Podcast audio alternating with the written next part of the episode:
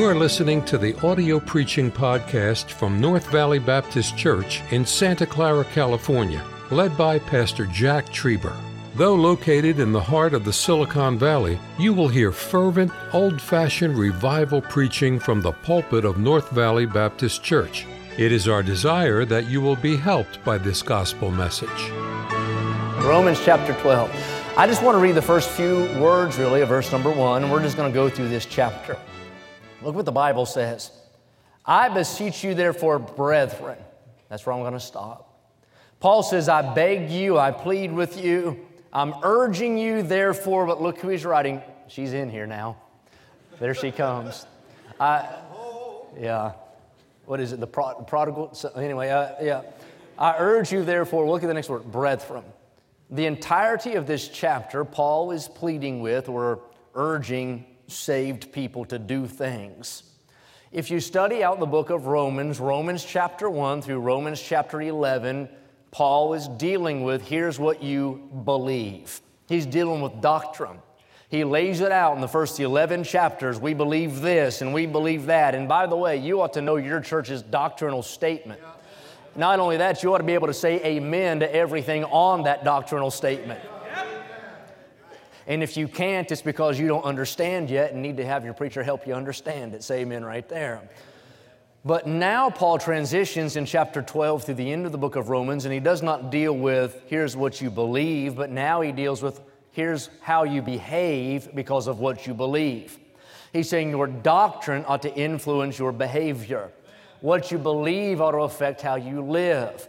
Your truth ought to lead to your principle put into practice in your life. I want to preach on this thought tonight Romans chapter 12, the entire chapter. Here's an entire chapter just in case you want to be a good Christian. Just in case. If you want to be a good Christian, here's a chapter for you.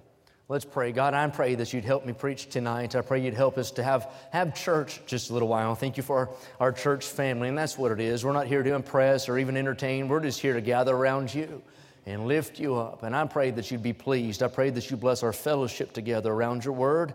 And I pray for a spirit of revival. Speak to our hearts, challenge us, change us, convict us, conform us, whatever the need is, we know that you can meet it. Thank you for our church. Thank you for all the singers tonight. Thank you for Brother Eliud and the choir and how they did the orchestra, everything that's happened, the offering. It's just been good to be in church. It always is. But thank you tonight. In Jesus' name, amen. I read an illustration about a man named Billy who was sent off in the military overseas, and he was there for a little while, and he was writing letters back and forth with his uh, girlfriend at home, and he began to tell her, he said, Don't worry, I'm not looking at any other women. My eyes are for you only. I, I'm faithful to you. You don't have to worry. After a few more letters, she sent him in the mail a harmonica with a letter and said, Hey, Billy, here's a harmonica just to keep you busy. Whenever you feel like looking at the women, I want you to play the harmonica. I want you to practice it and get good at the harmonica and let that take up your time. Keep your eyes off the girls.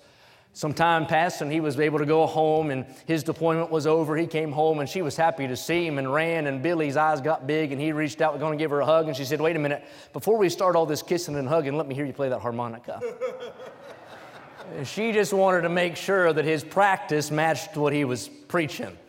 I want to ask the question tonight if you were put on trial for being a Christian, in the world, is there enough evidence to convict you guilty of being a Christian? I'm afraid in our generation we got a lot of closet Christians. We got a lot of chameleon Christians. They change depending on who they're around. I'm afraid we got some secret service Christians. They're Christians, but you never could tell it. Your Christianity ought to be more than the truth that you hold on the inside. It ought to leak out just a little bit on the outside. The word Christian literally means little Christ, and it denotes one who, in every area of their life, is like the Lord. The sense behind the word or behind the title is a life that serves as a mirror image or a reflection to this world of the life of Christ. A Christian is a representative, a Christian is an ambassador. A Christian is a soldier. A Christian, being a Christian, is not simply being a believer, but it is also being a follower. In Acts 11, verse 26, those disciples in Antioch were called Christians. For the first time in this world, somebody was called a Christian. But they weren't called Christians because of what they believed. They were called Christians because of how they behaved. As they lived in the city of Antioch, it was obvious they were peculiar, they were different, that they were distinguished and marked by their lifestyle, and the world derided them and said, Hey, they're just like the Christ that we crucified. Those folks must be Christians. They weren't called Christians just because of their belief, they were called Christians because of their behavior. Now, I know that might not seem good to those that say, well, we don't like all these fruit inspectors. But most folks who don't like fruit inspectors have rotten fruit, and that's why they don't enjoy a good fruit inspection. But can I say there's more to being a Christian than a fish sticker on the back of your car or a cross tattooed on the lower back on your body? Say amen right there. Or a Bible on your coffee table. It's more than saying, This I believe, it's also saying, This I do. When I say I'm a Christian. I'm not just talking about the internal, I ought to be talking about the external. I'm not just talking about my doctrine, I'm talking about duty.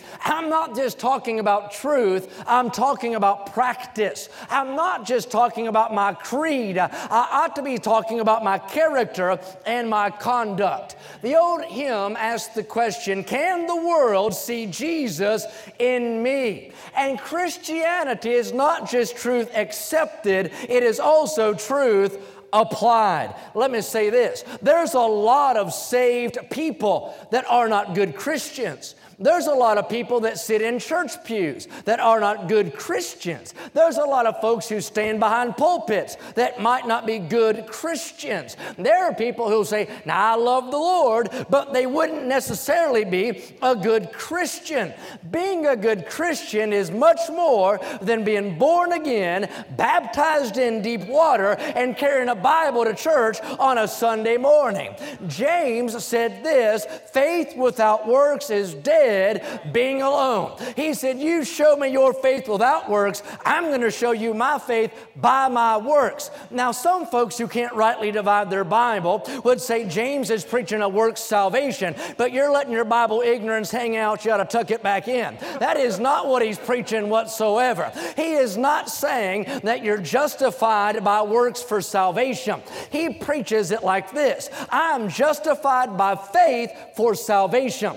But I'm justified by, my faith is justified by my works to the world around me. The world cannot see my faith, but they can see the fruit of my faith. They can't see the faith that lives within, but they can see how my faith lives in the world around me. In 2 Timothy 3:10, Paul said, "You have fully known my doctrine," but then immediately after he says, "manner of life. And that's because you cannot separate the two. If you believe it, it's going to ooze out of your life. It's going to affect the way that you talk, it's going to affect the way that you walk, it's going to affect the way that you think. We got a generation today of these Instagram social media Christians that if you put them on mute and didn't read their profile, you wouldn't know they were saved or what. I mean, you can't tell. They're incognito, they're under the radar, they're in this clothes and trying to keep it under wraps. They might be saved, but you can't tell it. Now, you can't convince me that somebody can get born again and God not show up somehow in their life. It's like that illustration that's been used a million times, and let's just mark it down a million and one. A little boy got saved in Sunday school, and the teacher said, Now that you're saved, God lives inside of you. That little boy said, Well, I got a problem with that. And that teacher said, What? He said, Well, you see how small I am? She said, Yes. He said, You know how big God is? She said, Yeah, he's bigger than the universe. He said, Well, my problem is this if somebody as big as God lives inside of me, don't you think he's going to stick out every once in a while? That's pretty good preaching, isn't it? I just reckon, I just reckon that if somebody as big as God moves on the inside of your little soul, he's probably going to stick out whether you want him to every once in a while. If any man be in Christ, he's a new creature. So tonight, let me give you an entire chapter just in case you want to be a good Christian. Romans is a book that is largely doctrinal. And my, how we need an emphasis on rightly divided doctrinal preaching in this day and hour. I think you'd agree with me, and if you don't, that's okay because I still feel like I'm right.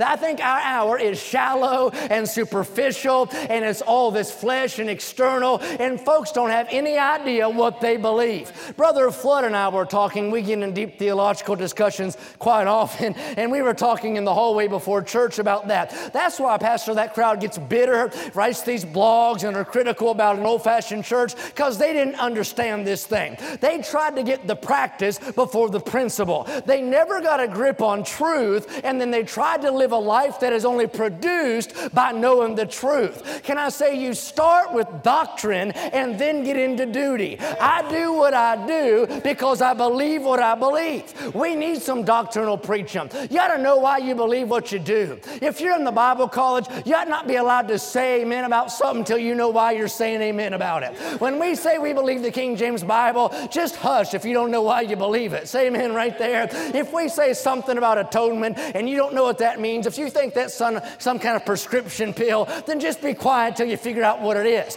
But I tell you what will make a healthy church, a strong church. Don't just be a Bible believer, be a Bible reader and get that doctrine driven down into your heart. Doctrine is so important. Doctrine puts substance in your shout, it puts purpose in your performance, it puts depth in your de- devotion. It keeps you straight, it keeps you serving, and it keeps you safe from error. Now, Paul takes this pen, and from chapter 1 through chapter 11, he reveals to the Romans here's what Christians believe. And by the way, if everybody would just believe the Bible, we wouldn't have a million different denominations. Say amen right there. I'm glad our doctrinal statement isn't passed down from some man in a palace somewhere, but we get it from inside the covers of our Bible. In John 7 17, Jesus said, If any man will do his will, he shall know of the doctrine. So Paul gives much attendance and much attention to revealing church age doctrine to these Roman Christians in the first 11 chapters. You're in the opening chapter and he deals with sin. I learn about the sins of the Gentiles in chapter 1. I learn about the sins of the Jews in chapter 2. And then he comes with audacity in chapter 3 and says, For all have sinned and come short of the glory of God. But then I learn about justification in chapter 4. Abraham believed God, and it was counted unto him for righteousness. I learned about salvation, but God commended his love toward us, and that while we're yet sinners, Christ died for us. I learned about adoption. God has sent forth the Spirit of His Son into your heart, crying, Abba, Father. We've been adopted in the family of God. I learned about the Holy Spirit of God and eternal security, and that's Bible doctrine. But in chapter 12, Paul transitions from dealing with what a Christian believes to now saying, here's how a Christian ought to behave. Paul's presented the truth, and now he's saying, put the truth into practice. So, from verse 1 to the end of the chapter, we're given essentials and imperative ingredients to a strong church and a strong Christian life. And can I say that those two things are so needed today? Strong churches. Yes, absolutely. Weak churches attract weak Christians. Strong churches attract weak Christians and strong Christians. We need strong churches, but can I say we need strong Christians? Last night at men's prayer, I tell you what, it preached to my heart. We had a testimony time at men's prayer, and it was probably better than any service of our camp meeting for me. I mean, every service of that was good, but that down there was better because it was our men saying those things in that setting with just us. There was no live stream, there was nobody there to say, we got to put that in the sword. I mean, it's just them talking from their heart. And it started with Brother Jacob. He stood up and said something. Brother John Morris said something. Brother Robert Tafoya always says something. Where's Brother Robert at? But I mean, it just went on and on and on. People testifying and saying how good God was. And it spoke to my heart because because, man, those men walk with God. We try to walk with God, and we're even paid to an extent to, it sounds bad, but we are. This is what we do to walk with. But these men work all day, and then they come to church on Wednesday night and go soul winning on Saturday, and then they come to men's prayer. I tell you, I like that. That's a strong Christian. And the reason we have a strong church is because we have some strong Christians. So Paul is giving us some ingredients to help generate that, if you will. God's will for every believer is this not just that you'd be a sponge to soak up truth, but that you'd also be a signboard to let truth be seen in the world around you. The old hymn says, Oh, to be like thee, blessed Redeemer. I quoted it a minute ago, 2 Corinthians, if any man be in Christ, he's a new creature. 2 Peter 3.18 tells me to grow in grace. Galatians 3:27 tells me to put on Christ. Galatians 2:20 tells me that I'm crucified with Christ. Nevertheless, I live yet not I. Christ lives in me, and his life is lived through me. Acts 4:13, it talks about the same, but Christianity goes far beyond a salvation experience or a baptismal certificate or a church membership card or three services a week or praying over your cereal in the morning when you wake up. Christianity is not just a get out of hell free card. It's not just a rubber, bracelet that says whatever it says on there. It's not just a, I said, a bumper sticker. Christianity is an absolute revolution in your life. Christ did not save you to ride shotgun with you in this world. He saved you to rule and reign and be Lord of Lords and King of Kings in your life at this very moment. And I'm just convinced that Christianity is more than lip service, it's a life of service lived for the glory of God. Christianity in this day, how we need it, in this day of sin, in this day of sorrow, in this day of sickness, in this day of insanity, with all the corruption, with all of the depression, with all of the mess in our world, wouldn't it be a good thing if our world had a head on collision, not with some average, I mean, riding the fence, in and out, up and down, a lukewarm Christian, but a sold out, I mean, a serious child of God that was a mirror of Jesus everywhere they went. I read a statement the world has never burned a casual Christian at the stake. At salvation, God poured so much grace into you, some of it ought to splash out. I read a statement I like this. It took 90 gallons of water to baptize some of our church members and nine sprinkles of water to keep them at the house. Can I say that is not Christianity? Christianity, being a Christian, is not Christ, is one of the things that uh, uh, rotates around the hub of my life. He is the hub of my life. It is not church, it's one of the things on my list of things I do. It is the priority, it is the hub of my life. Let me give you some ingredients. If you look at this chapter, and we've got to hurry and look at this chapter, and we'll be through in just an hour. So let's look at this chapter together. If you look at, I can't preach that long, I don't know that much, but if you look through this chapter, you know, that doesn't stop some preachers from going that long, though, does it? Now that I think about it. I'm not going to name any, but I, I, think I could name some from the pulpit. If you look at this chapter, I think you're not naming them. If you look at this chapter, you can break it down into four big divisions. Paul deals with here's a good Christian in this area, a good Christian in that area, and we're going to look at them tonight. Number one, he begins saying, Hey, listen, if you want to be a good Christian, here's some verses for the good Christian in his consecration. Look at verse 1 through verse 2.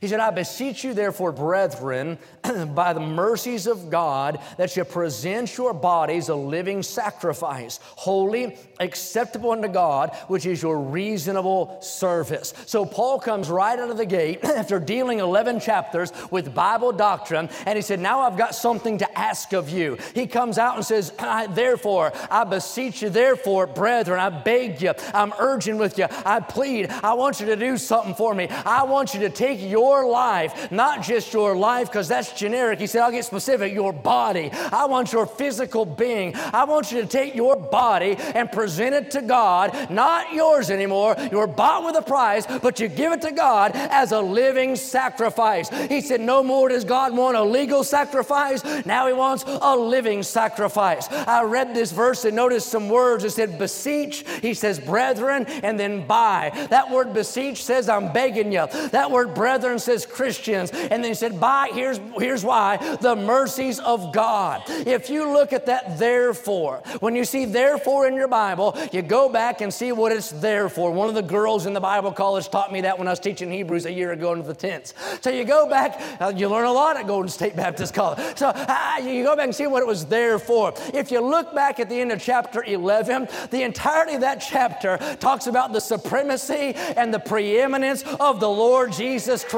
He's saying, fellas, if you consider all the good stuff I just dumped in your soul by way of Bible doctrine, if you'll consider you're saved, if you'll consider you're adopted, if you'll consider you're justified, if you'll consider the Holy Spirit, if you'll consider that you're a child of God, if you'll stop and think about His grace and think about His love and think about His mercy, I want to come to you on behalf of the grace of God. I want to come to you on behalf of His love. I want to come to you on behalf of His sacrifice for you. It's not too much for me to ask that if Jesus would die for you, would you consider living for Him? He's saying, therefore, because you're saved, therefore, because you're not going to hell, therefore, because your name's written in heaven, would you every day and wrap, wrap, get up and wrap a bow around your body and say, It's Christmas for Jesus again today. Place yourself on an altar and say, Lord, I'm all yours. Take my life and let it be consecrated, Lord, to thee. Lord, you have my eyes. Lord, you can have my hands. Lord, you can have my feet. Lord, you can have my ears. Lord, you can have my tongue. And I'm pausing for emphasis. Amen, right there. Lord, you can have my tongue. Lord, you can have my body. Everything that's mine, I want to give it back to you. I'm on the altar. Therefore, I'm crucified. Therefore, I want to be clean. Therefore, I'll keep you in my conscience. My life is yours to control. He said, I want you to present yourself consecration. Then he said, I don't want you to be conformed to this world. To be conformed is to be pressed and squished into a mold. He said, I don't want you to allow pressure to push you, squash you, manipulate you so that you fit in with the corruptness of this world. He said, but here's how you battle that be transformed.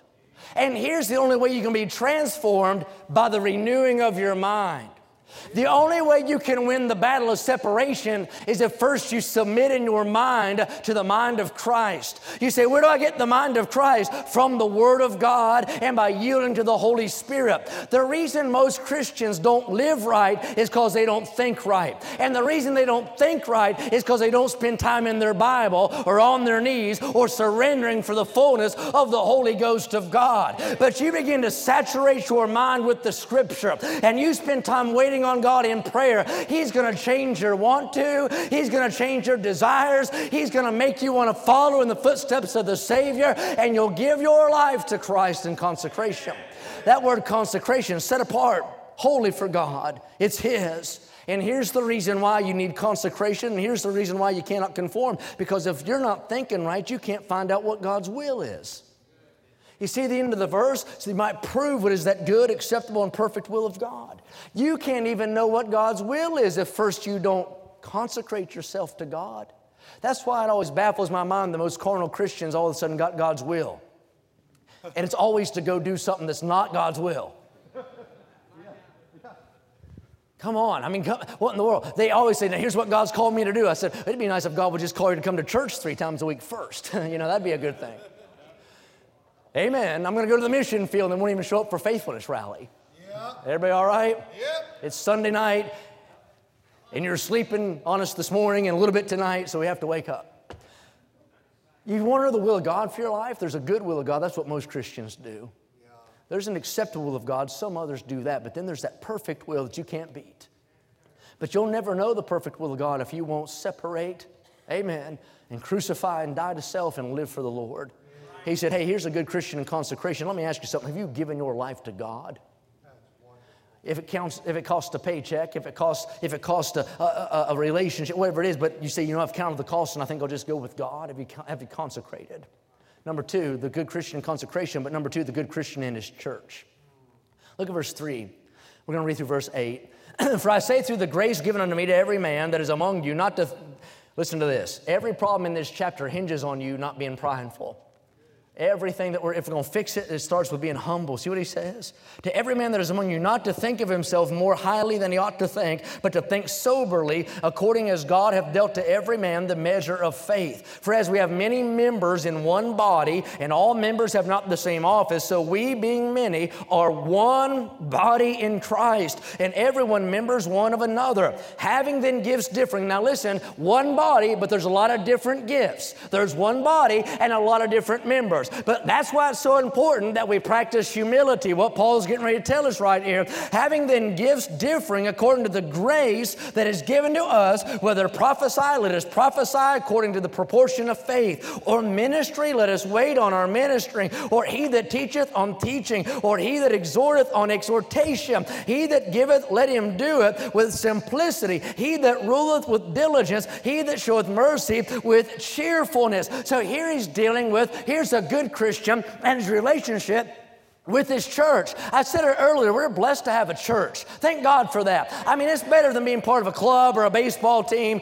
You say it's not perfect. No, it's because we were dumb and let you in. Say amen right there. But it's the best thing going. There's no place like the local church. But He's giving us now some principles. He said, if you're going to have a good church, it hinges on unity. If we're going to serve God and conquer for God, we've got to go together. We cannot pull in different directions. I have to have the same mind as the Lord. The pastor has the same mind as the Lord. We have to follow in the, with, with the pastor, and everybody pull their weight together. It starts off with being humble. The smallest package in the world, they say, is a man wrapped up in himself. And all of us have a pride problem. Is that not true? You say, Well, I don't agree with that. You just proved it. You're so full of pride. I mean, you can look in the mirror, see, that fellow's looking pretty good today, and that's not true, but we think so. It's like the woman, this ugly old woman. Man, she went to the preacher after the service. She was a faithful church member, lived a holy life, but just ugly preacher. I mean, just, uh, you, you, know, lady, you know some ladies. Anyway, just ugly. Anyway, she came up to the preacher afterwards and said, I'm sorry, but I, am living in sin. And the pastor said, I, can't, I don't understand that. You're always here. What do you mean, living in sin? And she said, she said, I, I suffer from the sin of vanity. And he said, What in the world? World are you talking about? And she said, When I look in the mirror, I like what I see. And he said, Oh, honey, that's not vanity, that's just a mistake. so Paul said, Paul said you're going to have, have to hump. This is why I don't get to preach on Wednesdays because Sunday's so loose here. He said you're going to have to humble yourself. And he said, now think about it. The church is great because the church is made up of a lot of different kinds of people.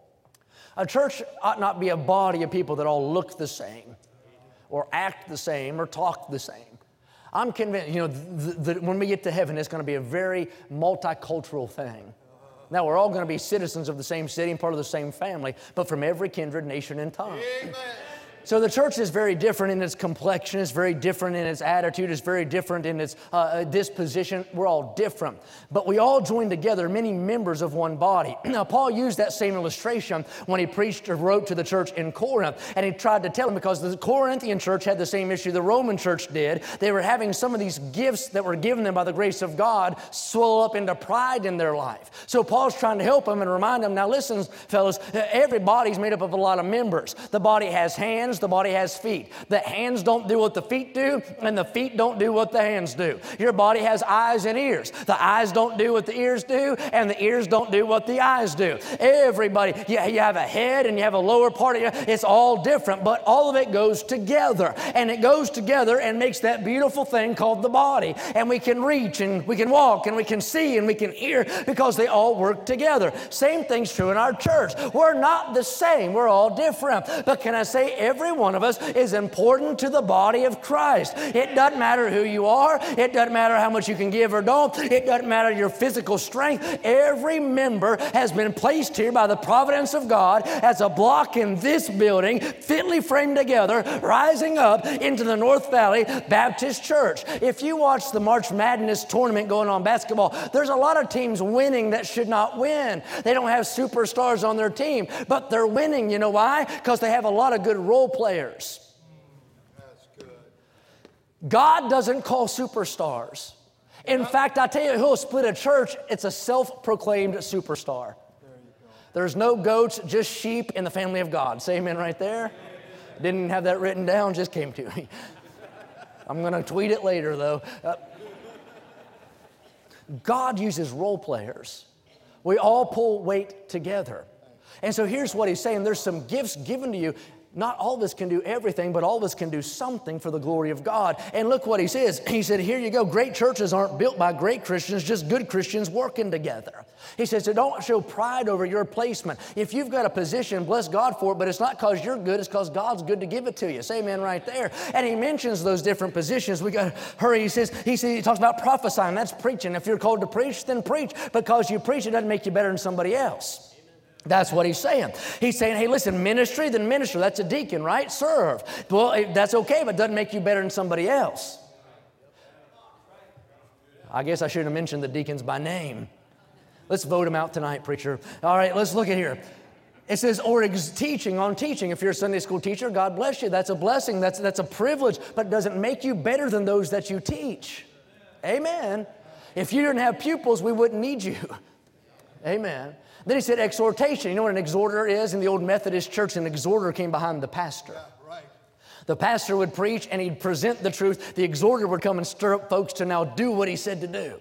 Brother Stroud is an exhorter. That's why he had Brother Galvan play the piano for four hours before he finished. He was trying to exhort, he was trying to stir us up. But that's what he's saying. He says, Some of you have the gift of encouragement. So if you do, then go encourage somebody. But just because that's your gift, that doesn't make you better than somebody else. I tell you, it'll be a blessing to come to church and nobody sit there and think that they're the show. Let me go ahead and help myself and you as well. You are not the show, and I'm not the show. And we can have church if you never come back, and you can have church if I never come back. But if Jesus doesn't show up, can I say Jesus is the show? It's not about us, it's all about Him. We're just newsboys saying, read all about it. The Lord is good. All right, so the Christian and his church, the Christian and his consecration. Now, watch this the Christian and other Christians. If you want to be a good Christian, here's how you act toward others in the church. Look at verse number nine. Let love be without dissimulation. Abhor that which is evil, cleave to that which is good. Be kindly affectioned one to another with brotherly love and honor, preferring one another. Not slothful in business, fervent in spirit, serving the Lord. Rejoicing in hope, patient in tribulation, continuing instant in prayer. Distributing to the necessity of saints, given to hospitality. Bless them which persecute you, bless and curse not. Rejoice with, this sounds like a great church to me. Rejoice with them that do rejoice and weep with them that weep. Be of the same mind one toward another. Mind not high things, but condescend to men of low estate. Be not wise in your own conceits. So that's what we're—that's principles for in the church. Now you wouldn't think that Paul would have to write to Christians on here's how you treat each other. You wouldn't think that this preacher have to say, now let's sit down for a minute. I'm going to give you a cookie and a juice box and let me help you for a second. Isn't that how it feels sometimes? Hey, listen, here's how you and I treat one another. Now, you'd think that Paul wouldn't have to do that. But sadly, and any pastor could tell you, you got to do that. Most Christians get along better with lost people than they do each other. Isn't that true? You're nicer to your lost neighbor than some folks you sit in church with. You cuss lost humanity a lot less than you cuss your church. So he said, here's how you act toward one another. First, he said, Don't be a hypocrite when you say, I love you. See what it says in verse number nine? This is Cooper commentary. We should publish this, Brother Reamers. Look what it says. Let love be without dissimulation. That means don't be a hypocrite. It ought to be real love for one another. You know what's that mean? That's not, that's not shaking hands and say, God bless you, brother, then cussing them or talking bad about them behind their back as soon as they leave the room. And that's not just picking out people to love. There you go. Now you ought to esteem, you ought to esteem the pastor.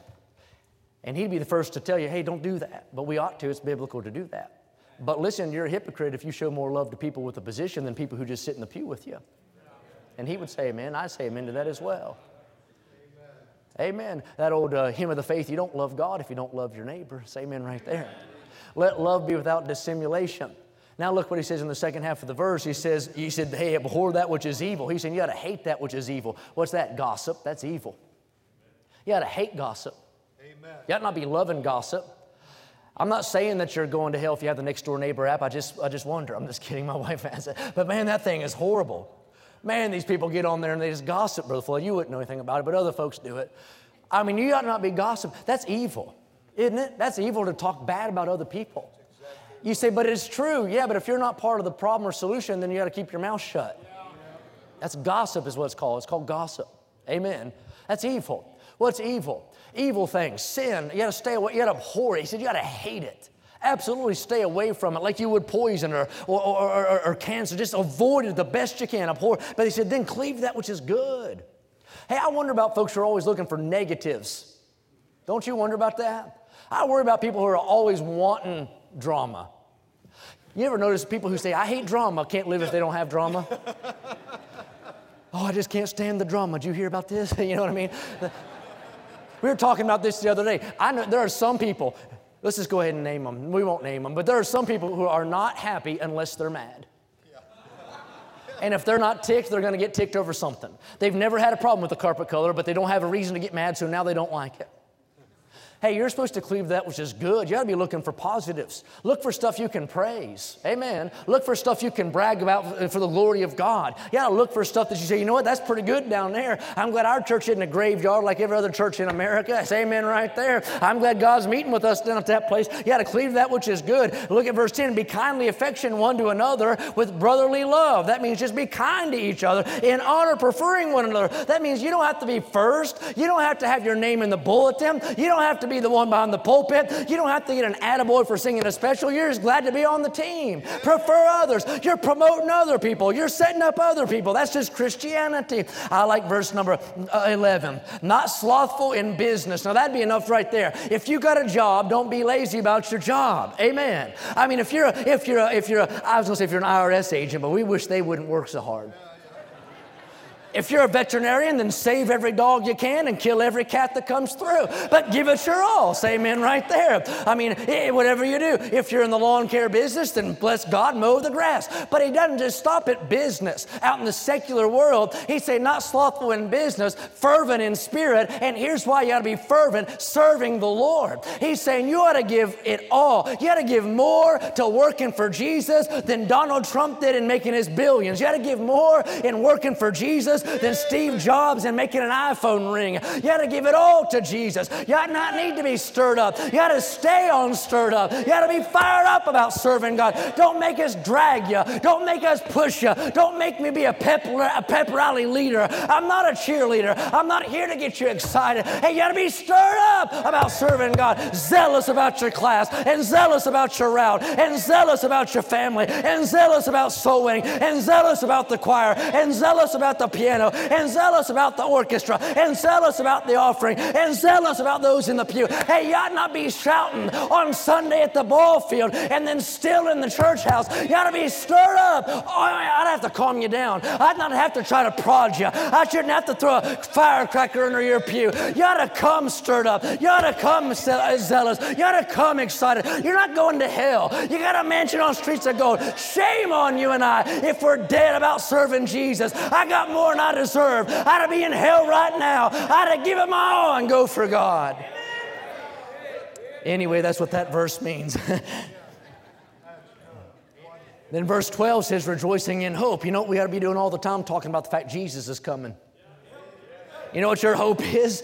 Our hope is built on this that Jesus was buried but didn't stay dead. He rose again from the grave. And because he rose again from the grave, hallelujah, I'm going to rise again from the grave or by way of the rapture if I don't have to taste death. Thank God for it. We have to be patient in tribulation. That means when troubles come, you don't pack up and go. When troubles come, you don't bow up. When troubles come, you don't have a pity party, pooch out your lip and droop your shoulders. You just sit there and say, The Lord give it, the Lord take it away, but blessed be the name of the Lord Lord. And here's how you do that you got to continue instant in prayer. You stay on your knees, it'll keep you from falling. Say amen right there. Verse 13, distributing to the necessity of saints, that means giving to missionaries who had to come back off the field. We just practiced the Bible tonight and didn't even know it till just now. We knew it, but isn't that a blessing? But not just that, if there's folks in the church family that have a need, now listen, don't you take advantage of people. I tell you, churches would be a lot more generous if folks would be a lot more genuine. We had it in Pennsylvania. We had a certain lady always called when her electric bill was due. That's because she spent her government check on other things. Amen, right there. But if somebody in the church family has a need, thank God you got a church family. When you're in the hospital, you got somebody to visit you. When you have a funeral, you got people to love and pray over you. When you have a need financially, there's people there that'll pray about helping you. Verse 14, how do you act toward other Christians? Bless them which persecute you, persecute you. Bless and curse not. You don't retaliate inside the church house. Rejoice with them that do rejoice. When somebody's blessed, you ought not be jealous. You know why? If somebody gets saved in your Sunday school class, Pastor, or mine, or in Brother Luke's, it doesn't matter who, where it is, Team Jesus won. The only reason you bow up is because you're not on Team Jesus, you're, you're on Team Self. It doesn't matter if I'm preaching and people come to the altar, Brother Everson's preaching and people come to the altar, if pastor's preaching people come to the altar. It doesn't matter who it is, Brother Apusin, uh, whoever it is. If, if there's a good service, you got to be happy about it. If you're on Team Jesus, say amen right there. And by the way, when you got saved, you got put on Team Jesus. North Valley Baptist Church ought to be on Team Jesus. Say amen right there. So we rejoice with them that rejoice. If somebody gets something and you say, I've been praying for that, well, just let God knows what you need. Amen. Just trust the Lord. And then it says this it says, weep with them that weep. Isn't that a blessing? You might not have had your season of weeping yet, but you will. And you'll be thankful you have a church when the time comes. What a hard thing it'd be to live life lost not have anybody who cares about you. Verse uh, 16, we'll close out and get to the last point and I'll be through. Be of the same mind one toward another. Mind not high things, but condescend. By the way, that's what Christ did. Condescend to men of low estate. Be not wise in your own conceits. That means don't think of yourself higher than you ought to. Realize who you are. I tell you what you are. You're a sinner, saved by grace. And if it wasn't for grace, you'd be in a jail cell, on a bar stool, in a ditch somewhere, divorced, whatever. You say whatever it is. You're no better than whoever else. If somebody comes in here and they're all tattooed up and have rings sticking out of everywhere on their body, hey, bless God, I'm glad they're in church. And I tell you, I've been in enough churches to know this. Sometimes I'd rather have a church full of people like that than folks who like look like they step out of a J.C. Penney Fundamental Edition catalog and they sit there not even happy about going to heaven or anything like that. But hey, listen, you, do, you think about yourself in the way you ought to. Let's get to the last point. Last point the good Christian in his lost community. How are you supposed to behave to those outside the church? Can I say this? A testimony is the hardest thing in this world to get, and it's the easiest thing in this world to lose. Oh my, that's. Verse number 17, let's just read. Recompense to no man evil for evil. Provide things honest in the sight of all men. If it be possible, and I like that Paul knew how our flesh is. If it be possible, as much as lieth in you, Live peaceably with all men. Now, there's some folks during COVID, you've not obeyed that. Everybody all right? Don't, don't shout me down a minute ago and then get quiet on me now. Yeah. Is that not true? Was that not pride that swelled up in my heart and in yours as well? Amen. Yes, it was. You don't have to say amen. I'll say my own amen. And Dear beloved, avenge not yourselves, but rather, give, here it is, avenge not yourselves, but rather give place unto wrath. For it is, this is for the lost world, by the way, for it is written, Vengeance is mine. I'll repay, saith the Lord.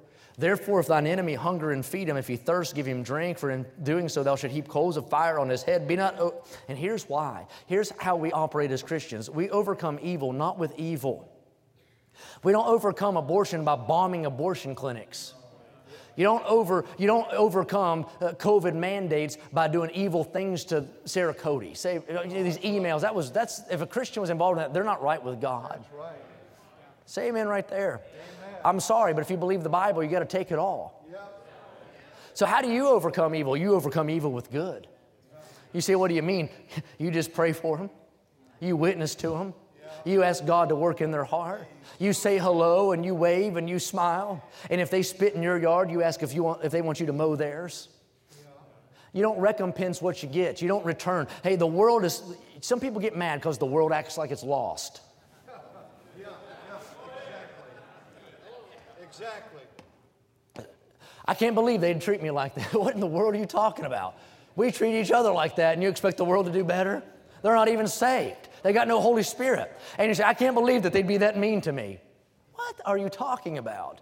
Nero's burning Christians at the stake, and now you're upset because somebody put a mean tweet out. Hello? I'm just gonna have to give him a piece of my mind. I wouldn't do that if I were you. You'd have nothing left. Say amen. Keep all you can. I mean, I wouldn't give him a piece of your mind. I'd hold on to everything you got.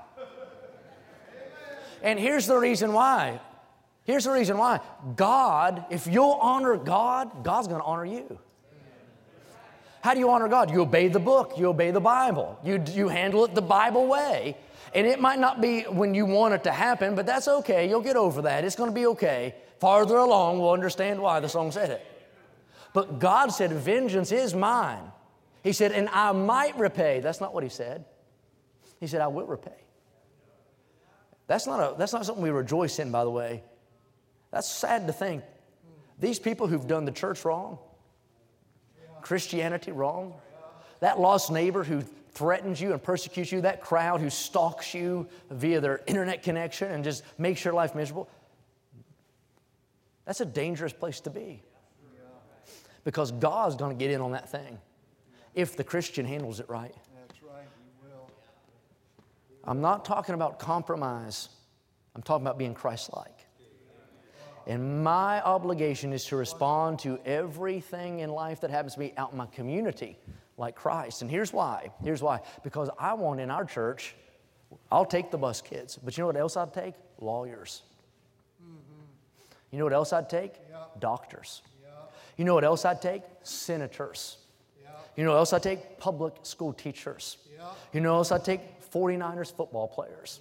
You know who else I'd take? Um, I'm still not comfortable with the Warriors. I'm trying to get on that bandwagon, but I'm not as comfortable. We'd take them in, we'd help them out. Hey, I want to reach everybody. I'm not going to reach everybody if I'm a loose cannon, a short temper, a hot head out in my community. So even if I'm mistreated, I tell you what I do. They put, they, they, they, they give me a scorpion, I hand them a sip of water. They cuss me, I say, hey, here's a loaf of bread. And I bless them. Jesus didn't revile, though he was reviled. He didn't open his mouth, he didn't strike back. And my obligation is not compromise, but it is Christ likeness. I think about that fellow with his harmonica, and she said, Before we get to the kissing and hugging, let me hear you play it first. She said, Let me just see if there's some proof to what you've been preaching via these letters. I wonder tonight if your Christianity was put on trial by your neighborhood, by your footprint on your whatever. Is there enough evidence to convict you of being a good Christian? Christianity is more than what I believe, it's also how I behave. Thank you for listening to the audio preaching podcast from North Valley Baptist Church in Santa Clara, California, led by Pastor Jack Trieber. For more information about our ministry or to find out how to get in contact with us, visit our website at nvbc.org. May God bless you as you serve Him this week.